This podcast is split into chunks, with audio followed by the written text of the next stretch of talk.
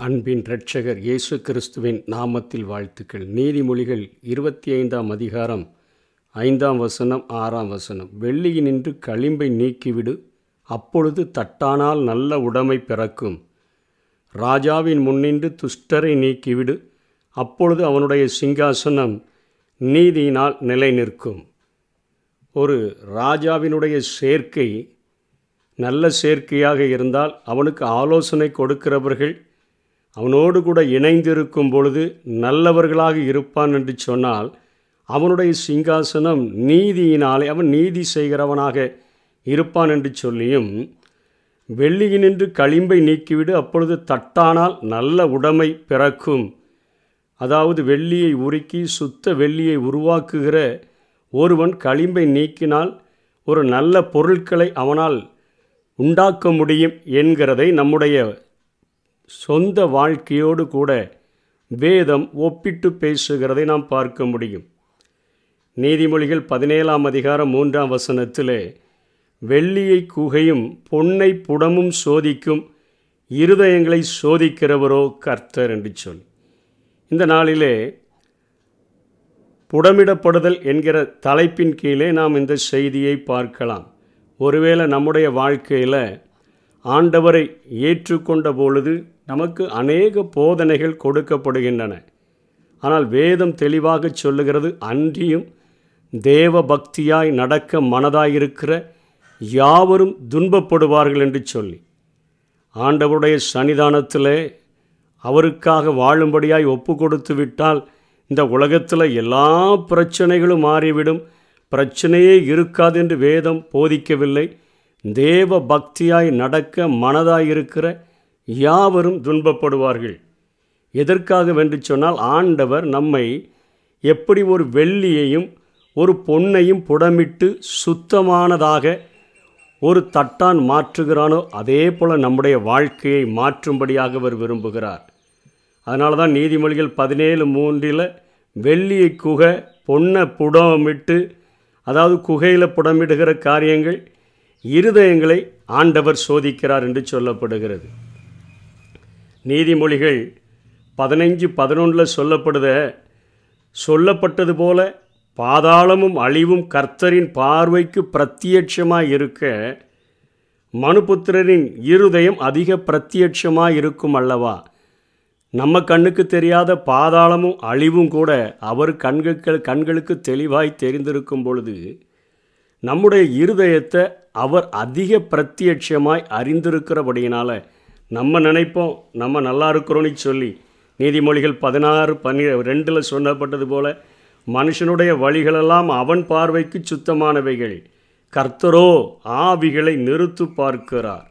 ஆகவே தான் ஏசாயா ஒன்று இருபத்தஞ்சில் சொன்னது போல் மனுஷனுடைய இருதயம் அவன் பார்வைக்கு சுத்தமாக இருக்குது. நான் சரியாக தானே இருக்கிறேன்னு சொல்லி நினைக்கிறான். அவனுடைய என் என் பார்வையில் அது பிரத்யட்சமாய் இருக்கிறபடியினால ஏசாயா ஒன்று இருபத்தஞ்சில் சொல்லப்பட்டது போல் நான் என் கையை உன்னிடமாய் திருப்பி உன் களிம்பு நீங்க உன்னை சுத்தமாய் புடமிட்டு உன் ஈயத்தை எல்லாம் உன் அழுக்கையெல்லாம் நான் நீக்கிருவேன்னு சொல்லி ஆண்டவர் சொல்லுகிறதை பார்க்கிறோம். ஆகவே தான் ஒவ்வொரு மனிதனுடைய வாழ்க்கையையும் ஆண்டவர் புடமிடுதலுக்கு விட்டு கொடுக்கிறதை வேதத்திலே பார்க்கிறோம். ஏசாயா நாற்பத்தி எட்டாம் அதிகாரம் பத்தாம் வசனத்தில் ஒரு வாக்கு தத்துவம் என்று நாம் அதிகமாய் பிடித்து கொள்ளுகிறோம் எப்படி? இதோ உன்னை புடமிட்டேன். ஆனாலும் வெள்ளியைப் போலல வெள்ளியை குகையில் போய் புடமிடுவாங்க. ஆனாலும் நான் உன்னை உபத்திரவத்தின் குகையிலே உன்னை தெரிந்து கொண்டேன் என்று சொல்லி அங்கே சிறையிருப்புக்கு ஒப்பு கொடுக்கப்பட்ட இஸ்ரவேலர்களை குறித்து இங்கே ஒரு வாக்கு தத்தத்தை ஏசாயா சொல்லுகிறான். இஸ்ரவேலர்களை தோல்வியுறச் செய்து பாபிலோ நாட்டிற்கு சிறையிருப்பாக ஒப்பு கொடுத்து அவர்களை உருவாக்குகிறதற்கு கர்த்தர் அங்கே இருக்கும் பொழுது இஸ்ரவேலரினுடைய விசுவாசத்தை சோதிக்கும்படியாக இப்படிப்பட்ட காரியங்களை செய்கிறார்.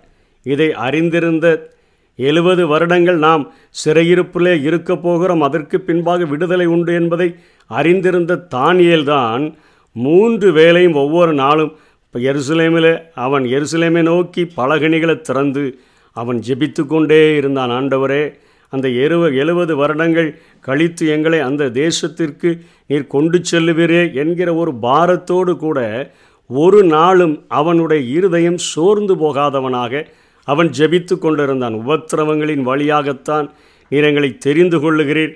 உமக்கு அருகாமையில் கொண்டு வருகிறீர் என்பதை அறிந்திருந்ததை அவன் அறிந்திருந்தபடியினால் ஜெபிக்கிறதை வேதத்திலே பார்க்கிறோம்.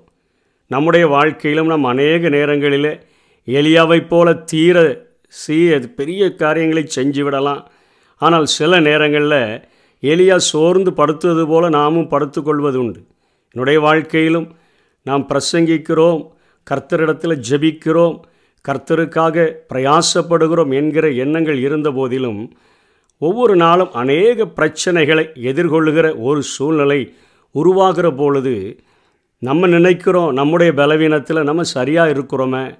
நம்ம எல்லாத்தையும் சரியாக செய்கிறோமே ஏன் நம்முடைய வாழ்க்கையில் இந்த உலகத்தினுடைய காரியங்களில் மிகப்பெரிய ஒரு ஆசீர்வாதங்களை ஒரு விடுதலையை காண முடியாமல் இருக்குதே அப்படின்னு சொல்லி சோர்ந்து போய் ஆண்டவருடைய சன்னிதானத்தில் நின்ற பொழுது ஆண்டவர் காண்பித்த ஒரு சம்பவம் ஆண்டவர் கல்வாரி சிலுவையில் தொங்கப்படும் பொழுது எப்படியாய் புறக்கணிக்கப்பட்டார் என்று நேற்றைய தினத்தில் பார்த்தோமே அதில் லூக்கா இருபத்தி மூன்றாம் அதிகாரம் முப்பத்தி ஓராம் வசனத்தில் கள்ளன் ஒரு வேண்டுதலை ஏறெடுக்கிறான். ஒரு கள்ளன் என்ன சொல்லுகிறான்?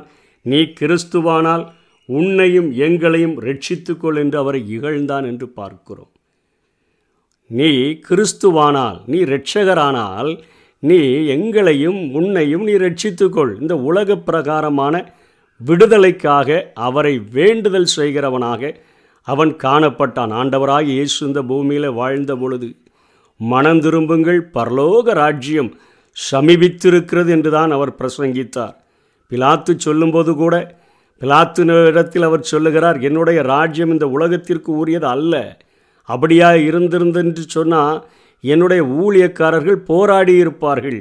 என்னுடைய ராஜ்யம் இந்த உலகத்திற்குரியது அல்ல. நித்திய நித்தியமாய் வாழப்போகிற பரிசுத்த அந்த பரலோக வாழ்க்கையைத்தான் நான் பிரசங்கிக்கும்படியாய் வந்திருக்கிறேன். அந்த நோக்கத்தை மனிதர்களுக்குள்ளாய் உண்டாக்கிவிட விரும்புகிறேன் என்கிற நோக்கத்தோடு கூட மூன்றரை ஆண்டு காலமும் பகற்காலம் இருக்கு மட்டும் என்னை அனுப்பினவருடைய கிரியையை செய்யணும்.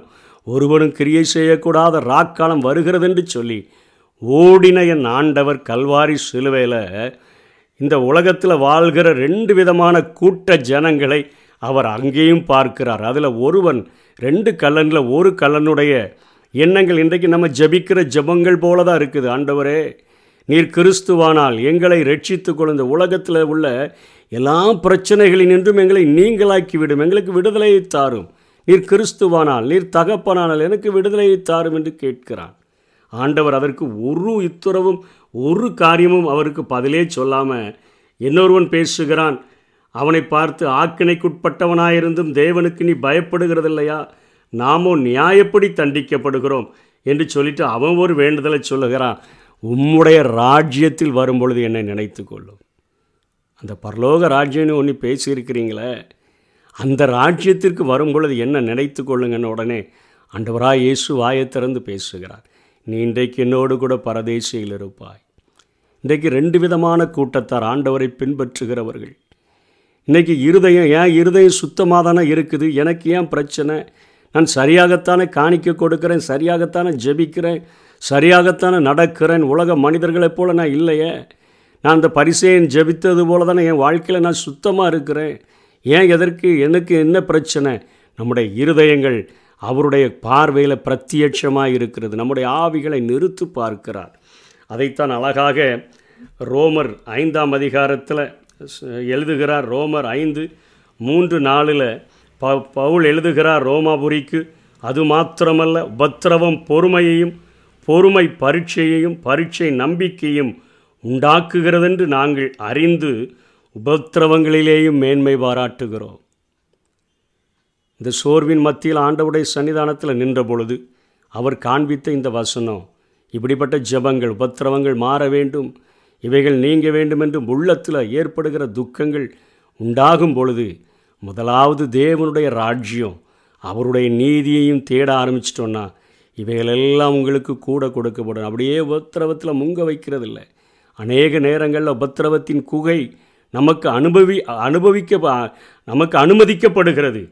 அது பொறுமையை உண்டாக்கும்படியாய் பொறுமையானது பரீட்சையையும் பரீட்சை நம்பிக்கையும் உண்டாக்குகிறதென்று நாங்கள் அறிந்து உபத்திரவங்களிலேயும் மேன்மை பாராட்டுகிறோம். இந்த வழியாக கடந்து வந்த பவுலப்போஸ்தலன் அழகான ஒரு ஆலோசனையை ரோமாபுரி சபைக்கு எழுதுகிறதை நாம் பார்க்கிறோம்.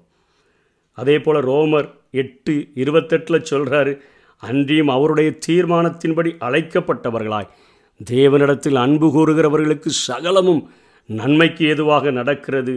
ஆகவே நம்ம செய்ய வேண்டியதெல்லாம் ஒன்று தேசலோனிக்கர் அஞ்சு பதினெட்டில் சொன்னது போல் எல்லாவற்றிலையும் ஸ்தோத்திரம் செய்யும்படியாக அழைக்கப்பட்டிருக்கிறோம். யாக்கோபு ஒன்றாம் அதிகாரம் ரெண்டாம் வசனத்திலிருந்து நாலாம் வசனம் வரையிலும் அங்கே யாக்கோபு சொல்லுகிறார் என் சகோதரரே நீங்கள் பலவிதமான சோதனைகளில் அகப்படும் பொழுது உங்கள் விசுவாசத்தின் பரீட்சையானது பொறுமையை உண்டாக்கும் என்று அறிந்து அதை மிகுந்த சந்தோஷமாக எண்ணுங்கள். நீங்கள் ஒன்றிலும் குறைவுள்ளவர்களாய் இராமல் பூரணராயும் நிறைவுள்ளவர்களாயும் இருக்கும்படி பொறுமையானது பூரண கிரியை செய்ய கடவுது என்று சொல்.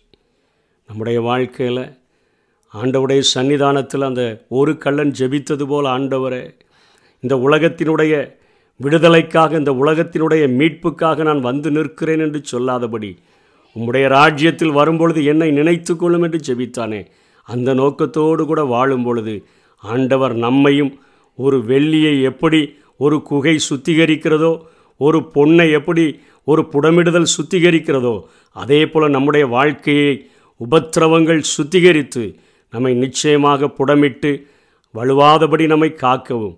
மகிமையுள்ள சன்னிதானத்திலே அவர் நம்மை மாசற்றவர்களாய் நிறுத்தவும்.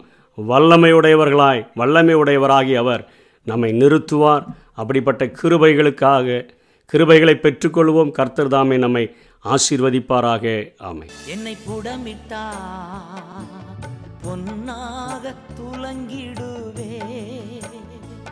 என்னை புடமிட்டா நான் பொன்னாக துலங்கிடுவே நான் போகும் பாதைகளை அறிந்தவரே. குந்தன் சொல்லை உணவு போல காத்து கொண்டே நான் போகும் பாதைகளை அறிந்தவரே. குந்தன் சொல்லை உணவு போல காத்து கொண்டே